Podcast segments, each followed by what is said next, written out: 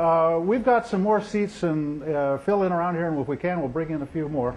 Senator, there's a lot better turnout. People showed up who didn't say they were coming, so we're going to get we'll get people organized. Well, how much did you charge them?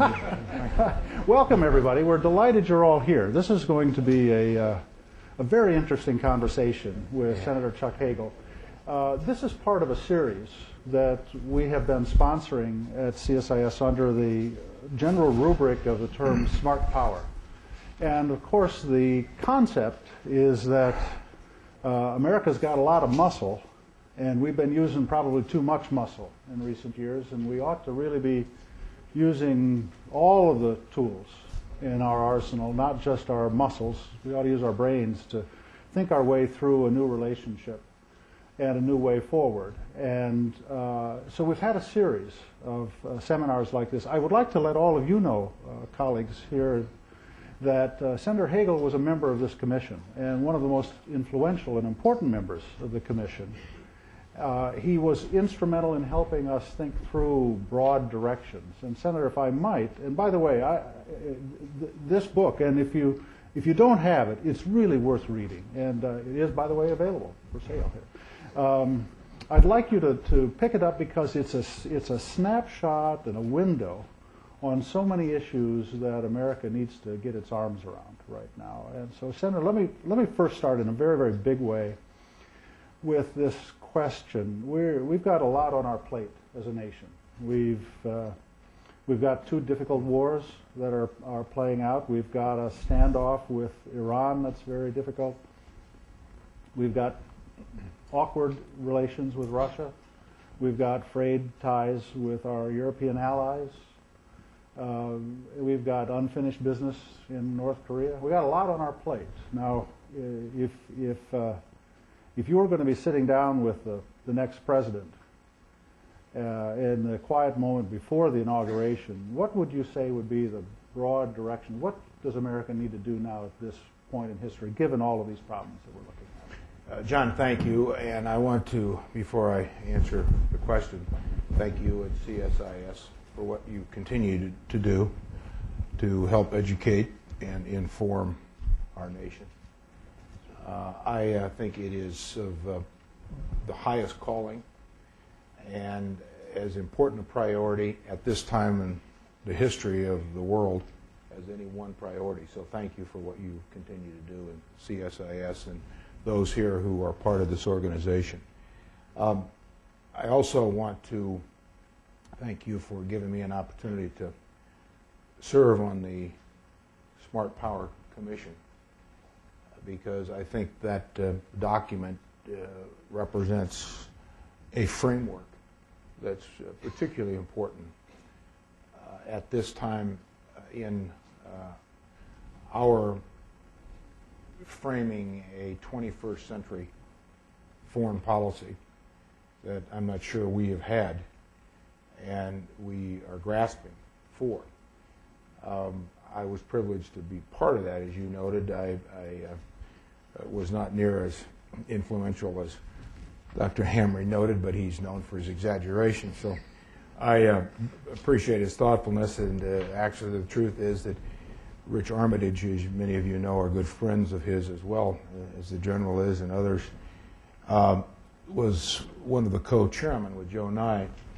And Armitage uh, threatened to body slam me or bench press me if I uh, if I uh, didn't do it. it. It is possible. That's, that's right. I, I, would be actually way too light for Armitage to bench press. But um, I think if uh, I was responding to a question by the next president of the United States, what do we do now, or what should I do first, or what would be the priorities? Uh, I um, would note first uh, bringing together and I suspect both Senators McCain and Obama are thinking through this and have been and have very smart people working their way through this, not just a vice presidential candidate, which that's important as well, uh, but um, people who they uh, would consider the smartest, wisest. Uh, Americans, not Republicans, not Democrats, but Americans uh, who uh, could help turn this country around. And I think that is as high a priority to begin with as uh, there is for the next president. To quickly move to form a bipartisan, wise uh, cabinet and senior government management structure of the best people you can find in this country. Uh, the fact is that the next president is going to require a consensus of governance uh, if he is going to be anywhere near successful in engaging the great challenges that we have in front of us. The next president, I believe, is going to inherit uh, a inventory of challenges, of problems as significant as any since FDR, and maybe worse, when you consider the depth and width of our challenges today.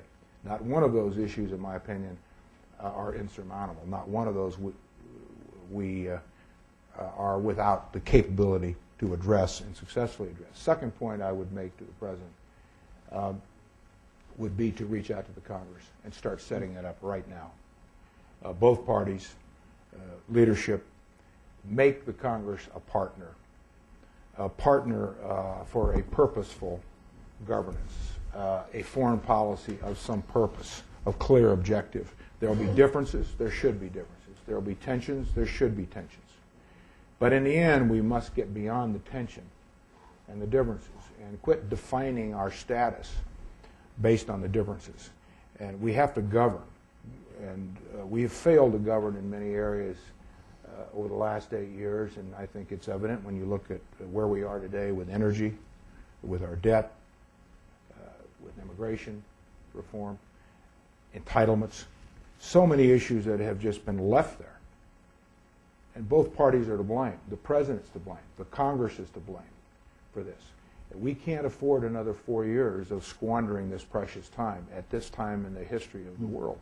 Third point I would make to the president reach to our allies. It is critically important to start strengthening our alliances and building 21st century uh, alliances around the common interests uh, of our nations and of our peoples, and you define those alliances not on our differences, but on our common interests. There will be differences. There are differences.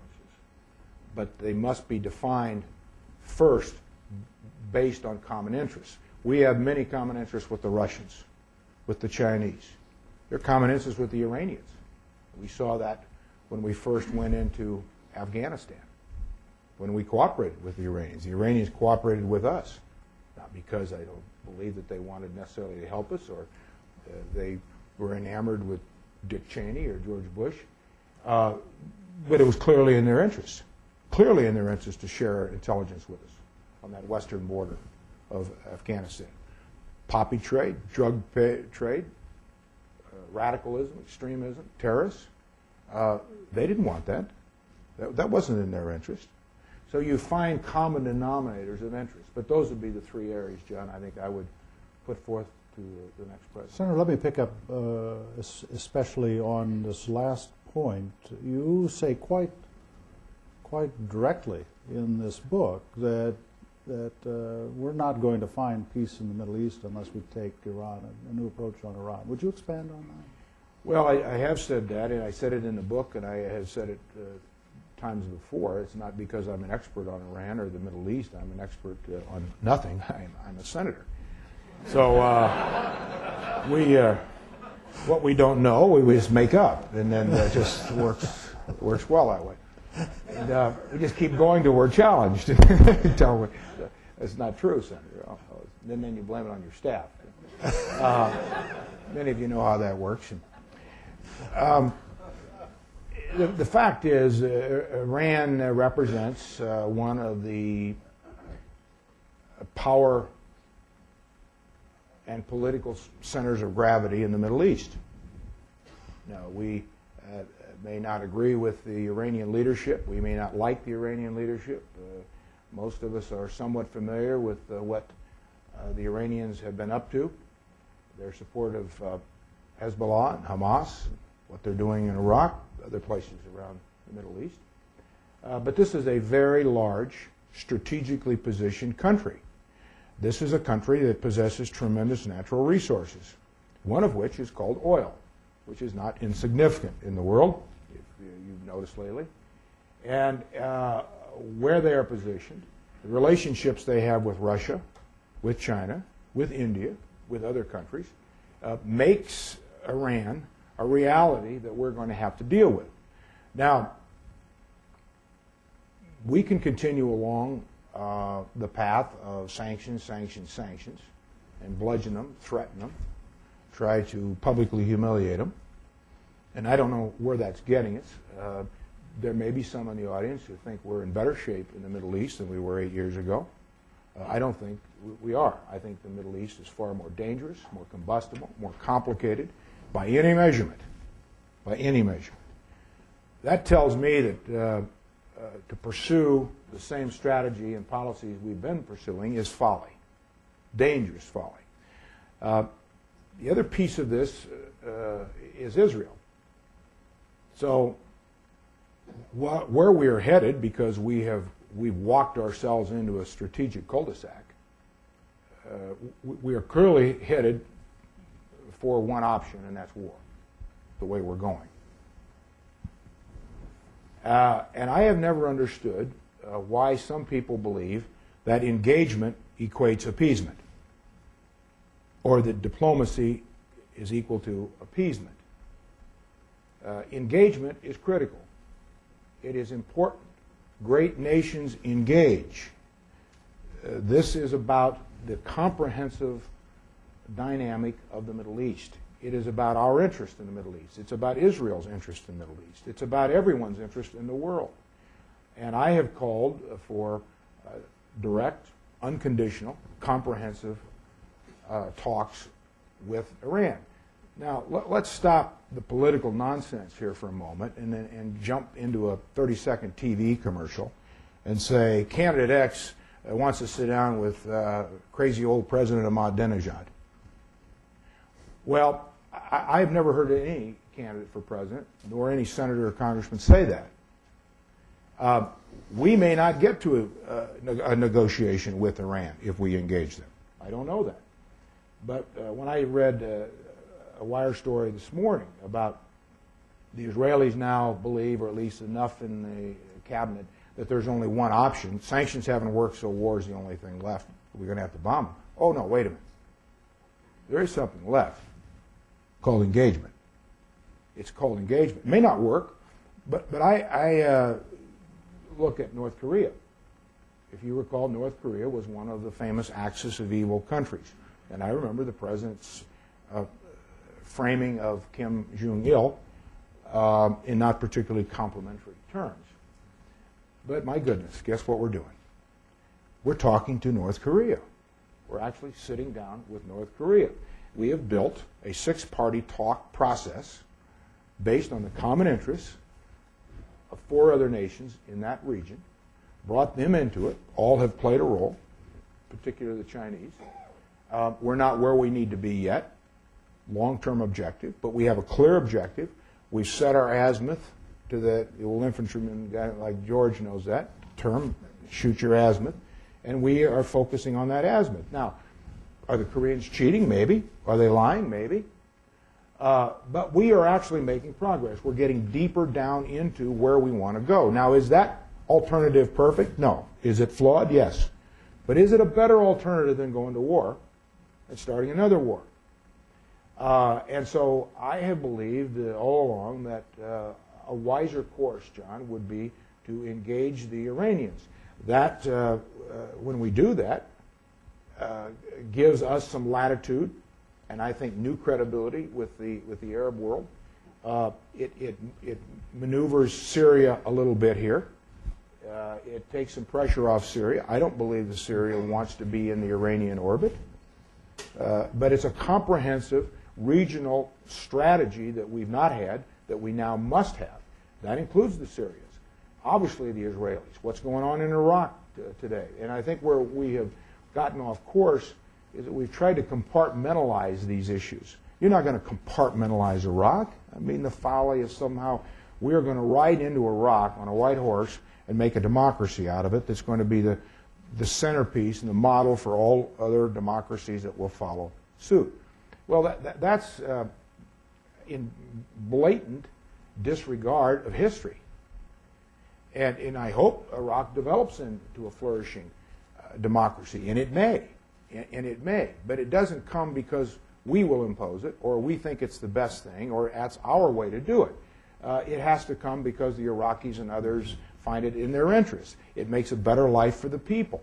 There, there, there's all these different variations of a regional strategy that we have not put in place. Is that tougher? Sure. But you can't compartmentalize the situation in Lebanon or, or, or Israel or Iran or, Iraq or Syria. They are woven into one Middle East fabric.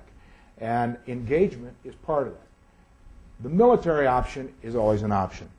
It is one of the many instruments of power that a great nation has.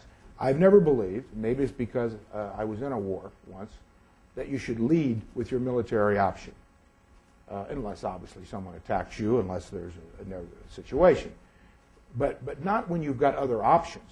You use, great powers use all their instruments of power, this being one of them. Senator, I'm, uh, I'm going to turn to the audience in a few minutes, but I do want to give them a bit of a flavor of the, of the scope of the book, and so I'd like to shift and ask a question. You spend some time in the book talking about America's financial foundations, and we're, we're right on the edge now of a pretty tough uh, economic period. It's pretty hard to imagine how you'd be a superpower if you've got economic feet of clay. I wonder if you'd, what does this look like from your standpoint, a senator that's tried to engage on these economic issues? Well, I think uh, most people agree. Uh, I've always uh, believed that uh, the centerpiece uh, of power uh, is is based on on economic freedom and economic strength. And from that economic strength and freedom then flows all other options of power. If a nation is without economic options based on economic strength, then there isn't much there. There's not much there. You're not going to build any ships, and you're not going to have much to defend your borders and all that goes with that unless you have the economic power to build it. And I think we are and have been uh, blatantly disregarding dangerously disregarding uh, the core of our economic strength in this country. And, and I address that in a couple of chapters, one being focusing on our competitive role in the world. Uh, we are living at a time when we are witnessing the greatest diffusion of power the world's ever seen. Economic power, but with economic power comes geopolitical influence. Uh, variations and variances and redefinitions of alliances and interests.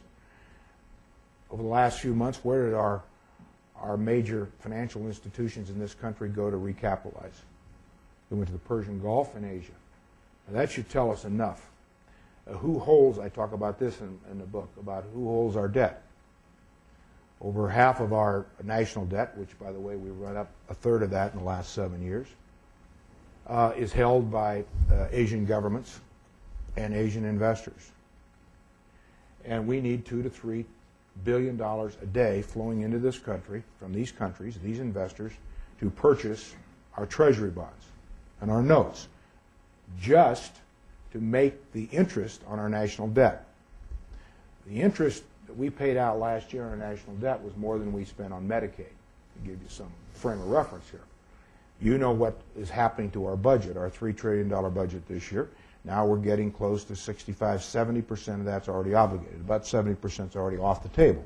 Medicare, Social Security, Medicaid, veterans, pensions, benefits, interest on the national debt.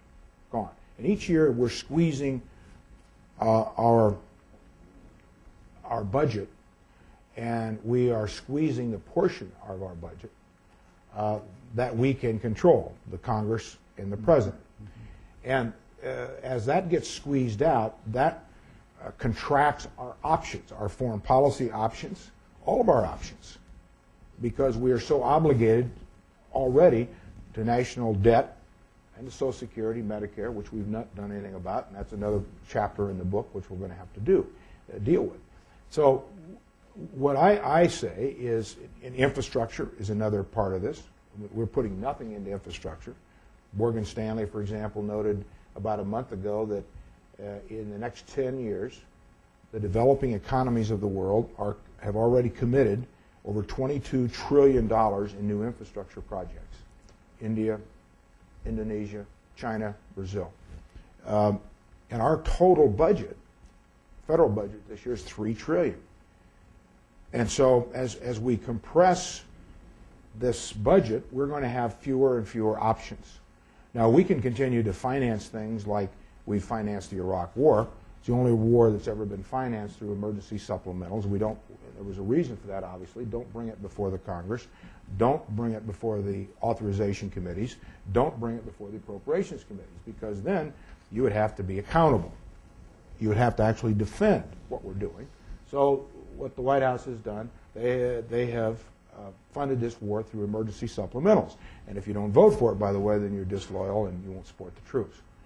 And so it puts people who actually might want to question some components of our strategy, it puts them in a, in a somewhat difficult position that you're disloyal and you can't defend the troops, you won't defend the troops, and how dare you uh, hold up money for our troops. Now, that's not the way to make policy. That's not who America is. That's, that's dishonest. And so eh, this is all wrapped into the economic piece that uh, John has asked me about. And I talk about it in a book. Er, I don't just inventory the problems. Every problem that I inventory and I talk about, I talk about a solution. There's a way out of this. There is a way out of this. Part of the way out for us is that we've got to break this, this nutty protectionist trade mentality that both parties have succumbed to. My party, uh, not as much as the Democrats. Uh, this idea somehow we're going to unwind trade agreements. And uh, sometime, somehow we're going to go back and recapture jobs that were lost 15, 20 years ago. That's not going to happen. That's not going to happen. There, there is a, a very old, simple law. I don't think it's in any law books, but it's a law. It's called the law of comparative advantage. And mankind has used that law since some fool invented the stone wheel. Because think what that fool did the people he put out of work we invented that wheel. Because you, what would you do? You're supposed to put the sticks and stones on your back and walk up the hill and build a hut. Now you have a wheel to help you with that. My God, do you know what you've done? Uh, and, and so somehow we, the greatest, most innovative country probably in the history of man, uh, has somehow uh, lost our nerve and fallen back on a complete gray zone of government protection, government regulation. And uh, so the protectionist streak we see, the pandering to certain states and areas, we're going to, you, you elect me, I'll get your jobs back on the assembly line. Oh, I don't think so. Why aren't we smart enough to take the value added dynamic of who we are and we build better jobs? New jobs, better skills, better education, citizenship for our young people. Uh, that, that's the 21st century. That's how we're going to compete.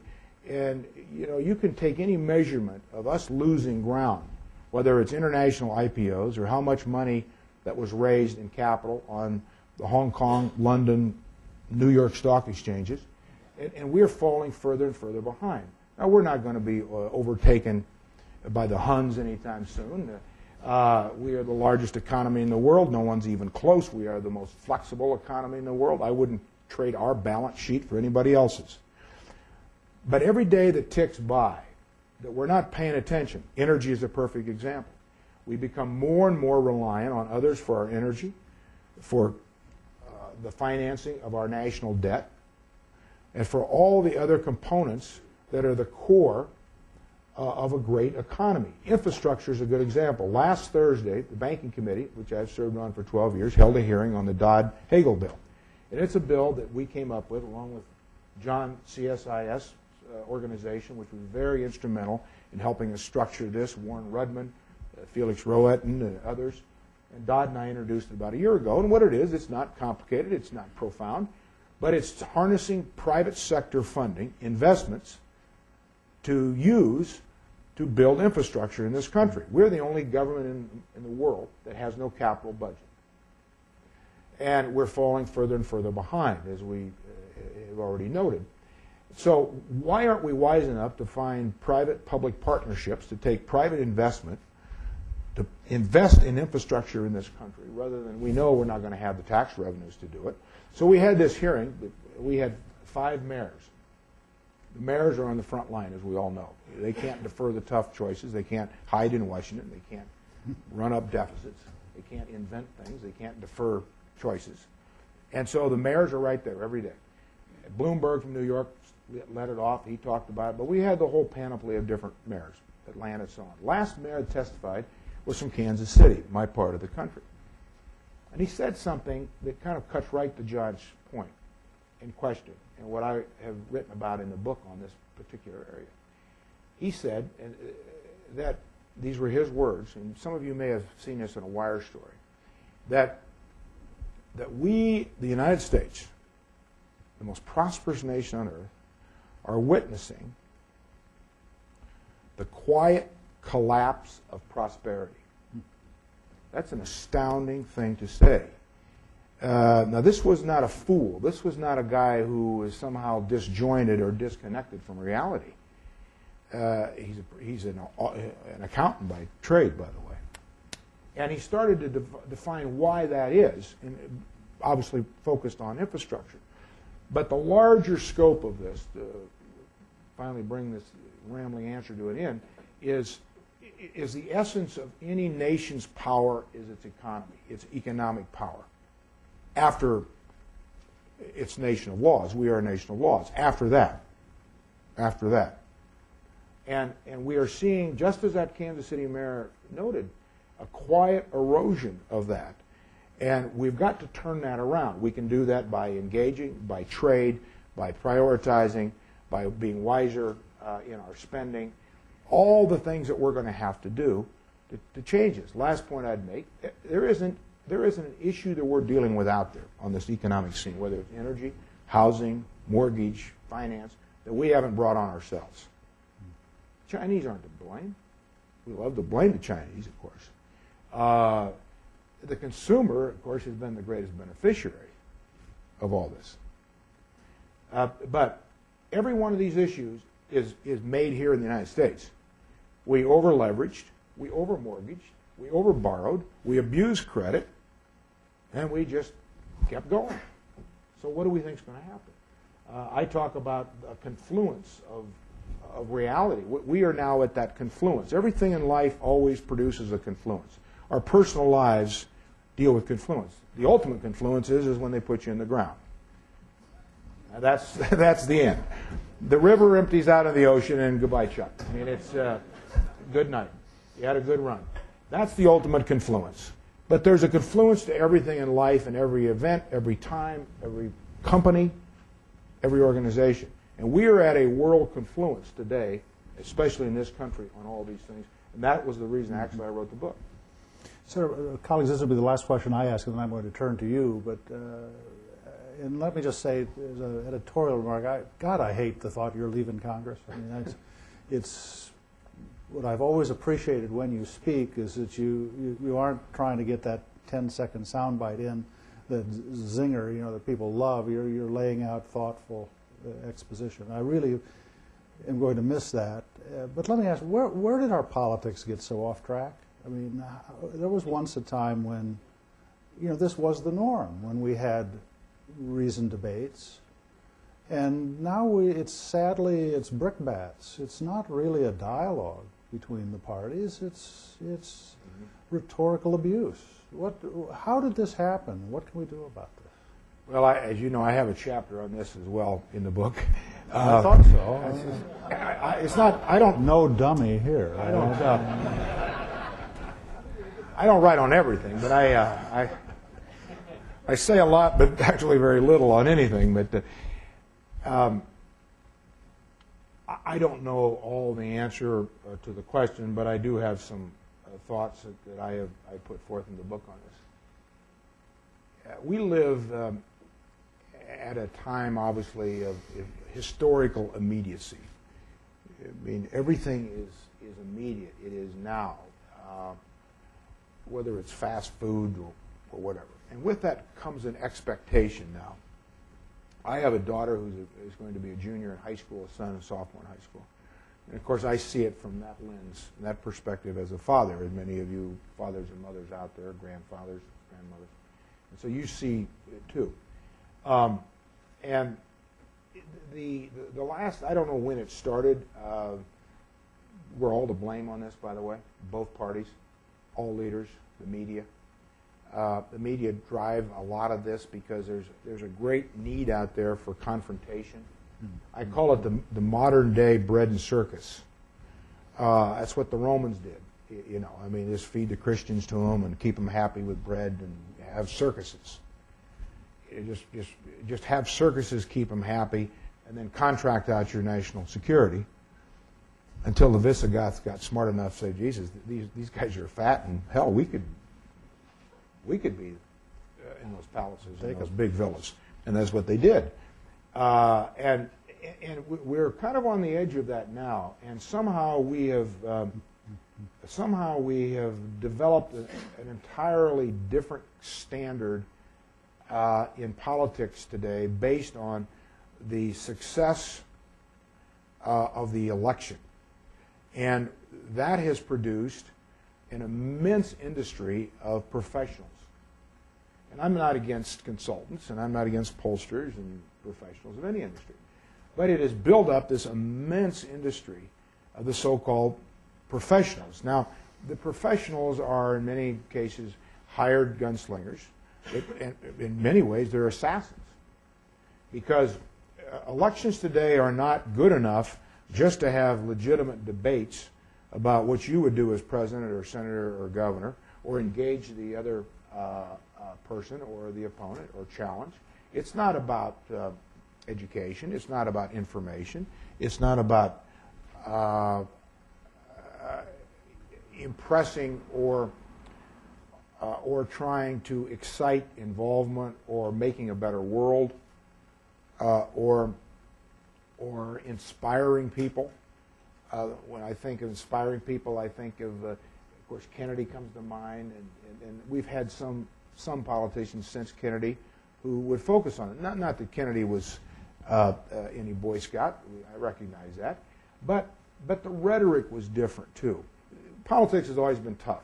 I mean, just go back and look at some of the old Harper weeklies mm-hmm. from the from the 1860s when they, when they had pictures of Lincoln uh, as an ape. And I mean, it goes on and on and on. So it's always been a tough sport. It's been contact.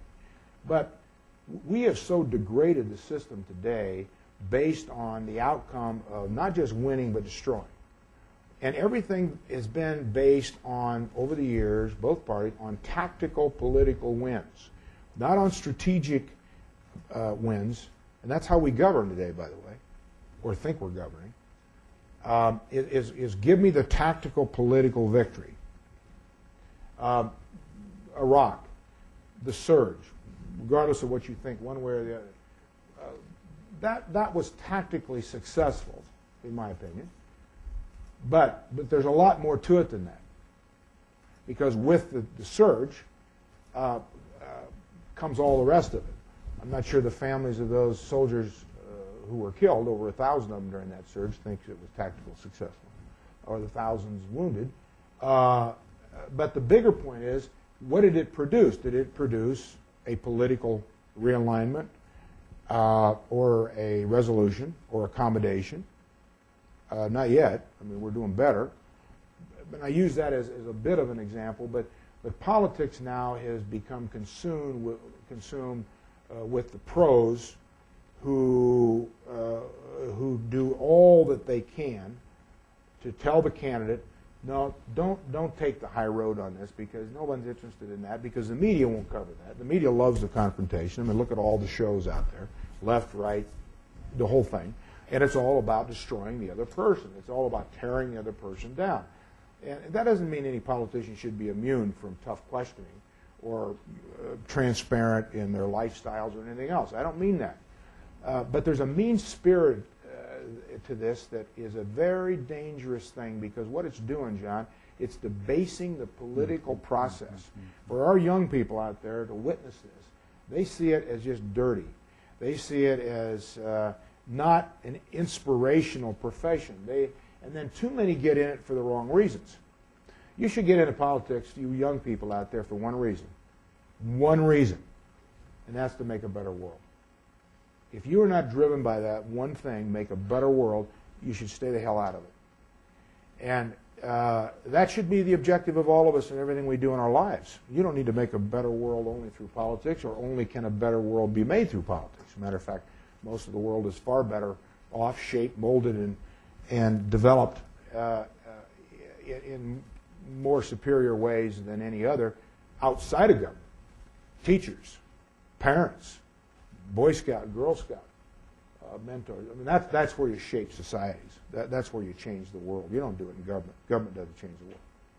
Government can get in the way, can do great damage. But I think it's all those things, John, that, and it is as, big a concern for me as the father of two uh, young high school kids and someone who spent a little time in this profession, which I think should be an honorable profession. I think any public service, whether you're in the military or, or any public service, that's honorable. That's important. You're, you're being part of something and you're contributing to something far greater than your own interests, bigger than yourself. And by the way, I don't detect this generation, I don't say this just because of my kids. I speak to colleges, high schools, grade schools all over the country all the time. I don't think there's a higher obligation that any of us have as elected officials than to connect with young people and to stay in touch with young people and let them work you over. Sit down with them and just let them beat you up for an hour on questions and so on. And, and you said this, but you voted this way. How why is that, Senator? Let them let them have at you. These kids today are as good as any group of kids we've ever had. Um, there's nothing wrong with these kids. We're failing the kids when we don't give them avenues to contribute. And I talk about that in the book about citizenship. I have a chapter on that. And we ought to be looking at ways uh, for these young people to serve. You know, we're not going to go back to a draft like what George dealt with and what I dealt with, and many in this room. I mean, that would be crazy and for a lot of reasons. But there are certainly so many things that young people could be doing for this country and would love to do. It would develop their own self-confidence. It would de- develop an interest in their country, an investment in their country, a pride in their service. But what do we do? We, I mean, we got a couple, couple things out there, but, but, but not much. But not much. I think there'll be a reorientation to that. I, I really do. I see these young people wanting more, and it's all looped into politics. It, it, it is. And politics should be noble. It should be about enhancing the world. It should be about informing the world. And it should be a, about a debate. And you know, I'm going to give a speech on this probably in a week or two on, the, on this on this subject. Not that anybody's interested, but I, uh, I, I, I do feel pretty strongly about this. I, I'm encouraged to hear you say it because it tells me that even if you're going to leave office, you're not going to leave leadership, and that's great for all of us. Colleagues, let me open up here and see if there are questions. That, uh, right down here, please. Right down in the front, and then we'll come back. Yep. Afternoon, Senator. Stephen Clow, formerly of CSIS. Uh, going back to the first question, how you advise the uh, next incoming president about Pakistan, how it's become the uh, wild card issue these days of the region, not just in Afghanistan and Iraq. Uh, well, incidentally, I, I just met with the new Pakistani ambassador this morning, and we spent an hour uh, talking about uh, these big issues that you have uh, noted. Uh, I think the most dangerous region in the world today is that Punjab Strip uh, along the uh, Afghan-Pakistan border and essentially in the federally administered tribal areas of Pakistan. Uh, quantifiably, it is the most dangerous area in the world. And we're seeing some of the uh, unfortunate consequences of that played out in Afghanistan over the last few days. Um, Pakistan is a critical ally of America. And we, uh, I believe, and I was in Pakistan during the election. Senator Biden and Senator Kerry and I were there monitoring the elections and there for two days in Afghanistan, two days, India, two days. And by the way, it's the first time we have seen a peaceful transition of power in Pakistan since that country was, was formed in 1947. Um, Now, imperfect, do they have problems? Yes. Uh, but that's reality. That's reality. Uh, our interests very much coincide and intersect uh, in and around and with Pakistan.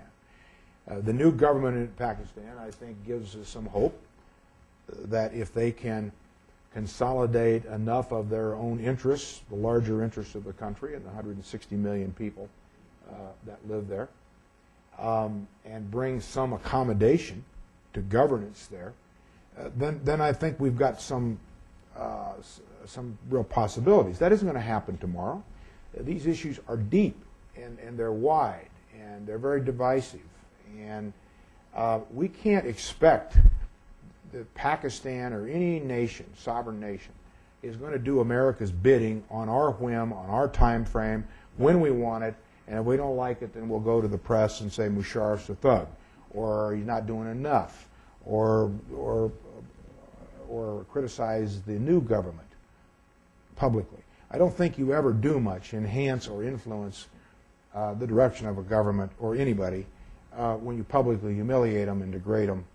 Uh, there are times when, when some of that is necessary, but you influence the Chinese, you influence the Russians or anyone else by working quietly on the inside, using self-interest. Sometimes outside influences is part of that, but that's all part of the structure of the instruments of power. And Pakistan needs to get right. We have to make sure this new government, our government, and where we're going together here, because we are we are together. It is a nuclear power, uh, and you think of the nuclear powers in that region of the world. That is a very dangerous situation there, and th- th- we can't have any cowboy talk and uh, rough talk and all the rest. Wise, careful, deliberate, thoughtful leadership relationships, and and to build those. This is difficult. This is difficult for Pakistan. Uh, and we've got to factor that uh, that in. I would I would say this, and I mentioned this in the book. Whether it's Pakistan, whether it's any of our uh, relationships around the country, around the world, or, or within any of our alliances that we're part of, we must now reverse the optics in the world.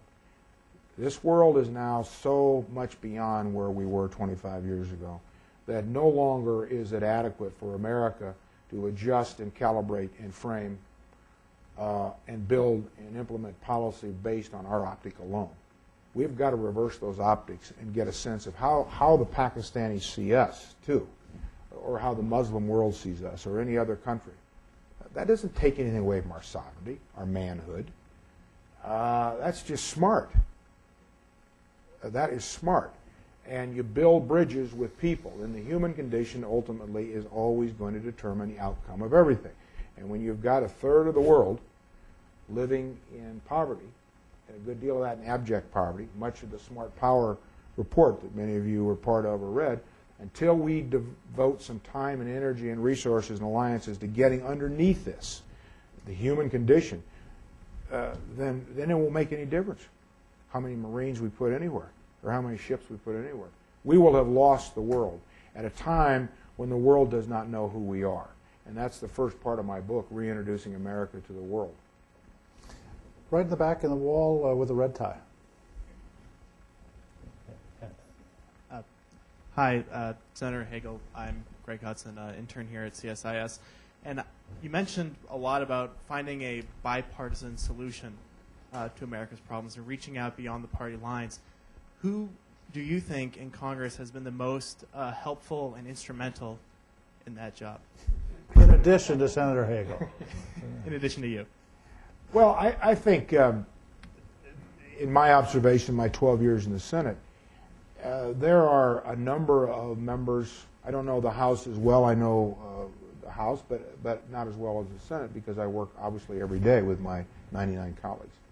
Um, I think the, the the better question there is is um, or at least a focus on answering your question is finding opportunities and setting the framework and the stage and developing the atmospherics and the environment to work together. When you do that, then, then there's a naturalness to that. Because why? Because then there is a common purpose. There's a common objective. Now, there'll be differences. I, I understand that. There should be differences. But for example, if you look at most of the committees in the Senate, the ranking Republican now and the Democratic chairman, most of those, those committees, I, I can't really think of one that doesn't work, where the relationships between the Republican and the Democrat who run those, those committees uh, don't get along. That's the way the Senate works. That's the way we have to do it to get along. We may not want to drive across country with somebody or go on a picnic with them, but uh, you got to work with them. That's reality. That's professionalism. That's maturity. Rather than some political analyst over here uh, or some political pro saying kick the hell out of them all the time or just keep leading them into these little traps, make them take tough votes. Most of the luncheons that I have attended in the 12 years I've been in the Senate, Tuesdays are the Democrat Republican luncheons, which m- most of you know, where we get together for an hour and a half, talk about strategies, bills, what we're going to do, Democrats, Republicans, along. Most of those luncheons that I have attended in 12 years have all been about how are we going to screw the Democrats? Uh, how are we going to make sure they take a tough vote? And Democrats do the same thing to us. Well, how does that enhance America? How does that fix Social Security? How does that change anything?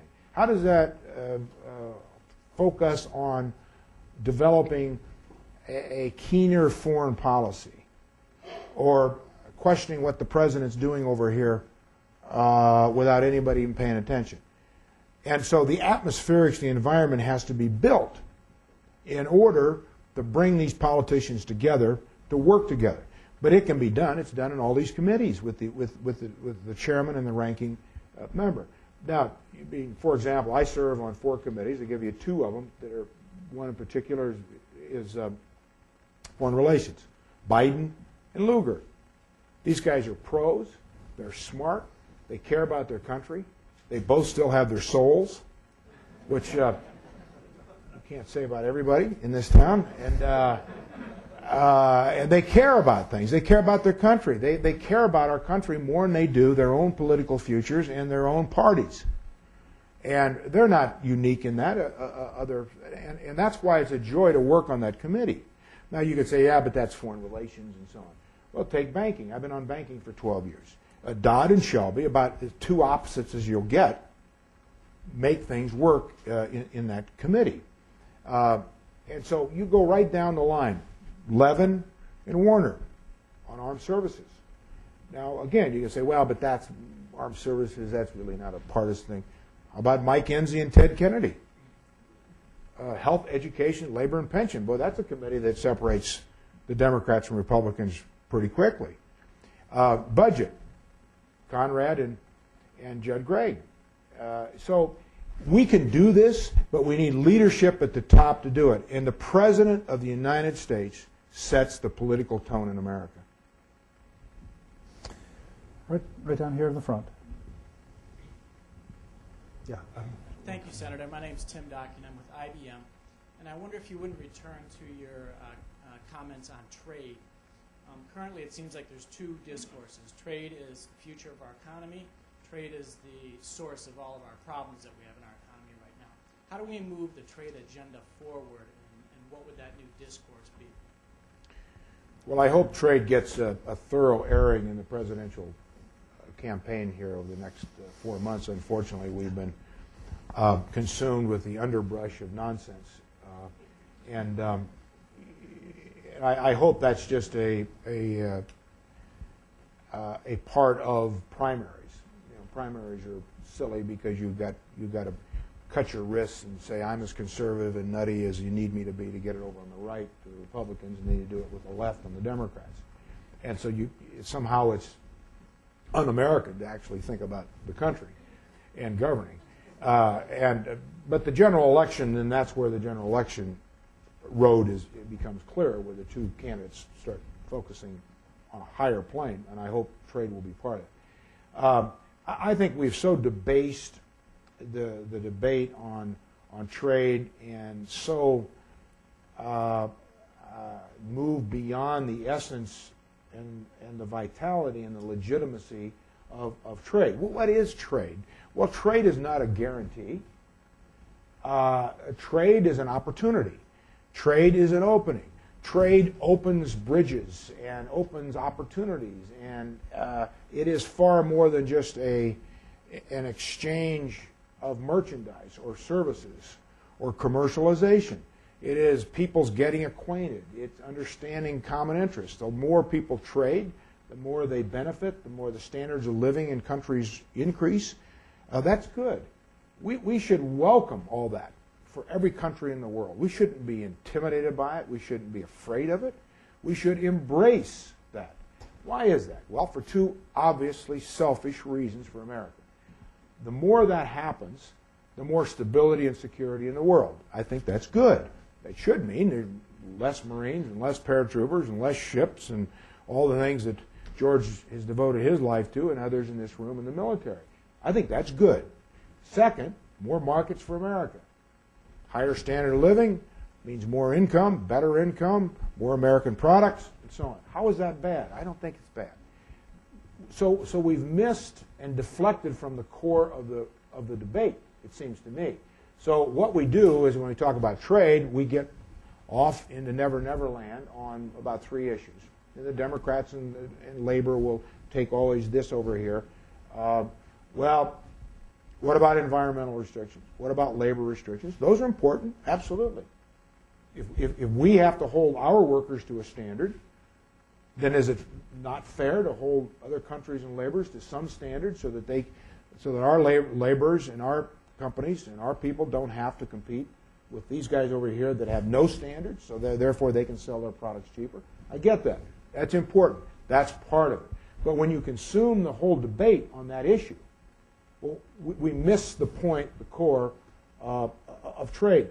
The second part that has gone wrong on the trade and debate is not only that, but somehow we blame trade for uh, losing jobs and all the economic problems that, that, we have. And if we, if, we, if we weren't exporting our jobs and if we weren't going to Mexico and China and so on, then America would be fat and happy and sassy and everybody would have good work and good jobs. Uh, well, that's economic nonsense anyway, and you economists in the room know that. You all know the numbers on every time an American plant is built uh, anywhere. Uh, that means American standards go into that. That means the supplies and services that go into that are significant uh, and sometimes better than building a plant in this country. Uh, that means the more American footprint is in that area, whether it's Shanghai or wherever it is. That's good. This is a global economy that we now exist in. That is not going to unwind. The Congress can screw it all up in any way they want, or a president can. That isn't going to change anything about trade. The Chinese and the Indians and the Brazilians and the Europeans, everybody else is going to continue to trade. Everybody else is going to continue to trade. We're, we're not going to dominate that debate. And it's exactly what the Kansas City mayor was talking about the quiet collapse of prosperity, and we're doing it to ourselves. One of the points I make in my book, I quote a, a great historian by the name of Arnold Toynbee, who many of you are familiar with and read his works. Toynbee, in his great book on civilizations, as to what happened to 24 civilizations, he says, and I think it's particularly appropriate right now, and I think it, it reflects on your point on trade. Civilizations die from suicide. They, they don't die from murder. But what's his point? His point is exactly what the Kansas City mayor said. We're doing it to ourselves. And uh, we're going to have to open this trade debate and trade back up. Now, uh, fair trade, is that important? Of course it is. Do we have issues with the Chinese? Do we have issues with other people? We have issues with our closest allies in Europe on trade issues. But that's why we have a trade regime. That's why we have a regulatory process. That's why these great, great, great leaders that we had after World War II Eisenhower, Marshall, uh, Truman, all of them. Why they had the vision, just as the vision of our founding fathers, to build these coalitions of common interests, to bring some structure and some discipline and pattern to the world. So, what did they do? We presided over building NATO, United Nations, General Agreement on Tariffs and Trade, which is now WTO, IMF, World Bank, dozens of multilateral banks. What was the point behind this? It was the common interest that all mankind should prosper. We had, we had interests. It, it defined some boundaries, which we'd not had before in the first 50 years of the 20th century. And Eisenhower and all of them, and you, you know all the books and the histories of this, they were consumed with the fear of not allowing the United States and the world to slip into another World War III and a nuclear exchange because they knew this time around, as bloody as World War II was in World War I, what was coming next was going to be worse. So all this fits into the trade thing. We've lost our perspective on this because partly we're ignorant. We don't understand these things. We don't teach civics in our schools. We don't teach history in our schools. Members of Congress are very limited, many of them, in their scope of understanding these things. I don't think we all have to be economists or historians, but uh, history history can't keep you off the rocks. It can't define a new policy, but it's not a bad it's not a bad uh, compass either. Colleagues, I apologize. We, I've got at least a dozen questions, and the all-powerful personal staff is giving me the high sign, so I'm going to have to cut this off here at this stage. I mean, there's a wonderful little vignette in the end of the book where Senator Hagel uh, imagines if he were going to be able to pick people to put on Mount Rushmore, who would he pick? You know, and he basically calls on everybody, all of us, to do that. Who is a, who is emblematic of what you want America to be? He picked three very interesting people: Dwight Eisenhower, uh, Daniel Patrick Moynihan, and his mom. And so I think we're a very good son. But let me just say, if anybody deserves to be on it, it's his mom because she raised one hell of a good son. So thank you very much, for being here. Thank you. Thank you. John, thank you very much.